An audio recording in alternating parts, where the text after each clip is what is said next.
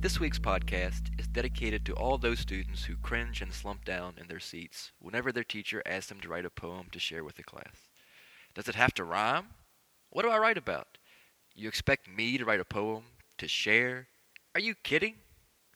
Nevertheless, they do write poems, they do share them, and often the results are a pleasant surprise to the writer, the teacher, and the class. One of my favorite poems I've read over the years, by a student named Claire, is a poem about not being able to write poetry. It's called PWD. I am a child with a poetry writing disorder. Brain dead. Can't think. My brain says, You can't write poems. No sense of creativity. No inspiration to write.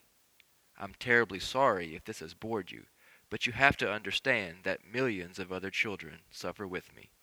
Please help. I think you'll agree that the students who follow have definitely overcome their own poetry writing disorders. Hi, I'm Emily, and to me, poetry is just like a really big exaggeration, and since my life has like no drama in it, I have to exaggerate a lot. So this poem is basically a huge exaggeration about seventh grade and bad hair days. My old life.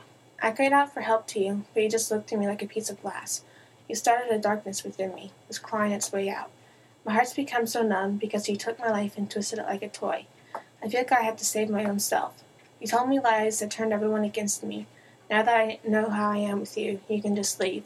Go and find someone else to rip apart because I'm busy picking up the scattered pieces of my life that you shattered. I just need my old life back. I've become completely unraveled. With you, I'm living a lie. I'm frozen inside because of what you've done to me. Where's my old life? I'm afraid it's lost for good. Hey, my name is Misty. I wrote Truth. When I was writing this poem, I was thinking about how you should express your feelings to your friends. Truth. Are you my friend or are you not? You told me once, but I forgot. So tell me now and tell me true so I can say I'm here for you. Hi, my name is Lauren, and I wrote this poem because, like, I was laying in my bed one night and just thought about what's happened to me and everything. My title is Heartbreaks. Heartbreaks, they go stronger. Secrets are told, people are forgiven. Love is played like a game, they always lose. Life is taken for granted, life is taken away. Bad things can happen in the blink of an eye, so when good things happen, don't let them fly by. Hey guys, my name's Morgan and I'm a writer. I write stories all the time, sometimes for fun, and other times I just wish it were me on those pages. But this poem, my story, has helped me to see that just being yourself is the best story of all.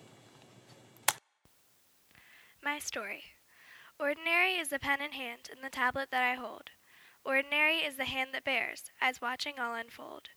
But within that pen lies hopes and dreams of places I could go, of people that I'd love to be. The words began to flow. I am a daring adventuress, strong willed and unafraid, who escaped my enemy's deadly trap, his sinister schemes delayed. I am a stolen bride to be, who was captured by my foe, but then my lover set me free and slayed that beastly toad. I am a queen in a snowflake gown, who rules my kingdom dear, in times of joy and triumph, and in raging storms of fear. I stop and lay my pen to rest, sighing with resign. I could never be these three, their stories won't be mine. But who cares if I'm different than the stories on the shelf? Maybe the best adventures come when you just be yourself. That day I set my pen aside, those dreams both great and small, for when my story comes around, it will surpass them all.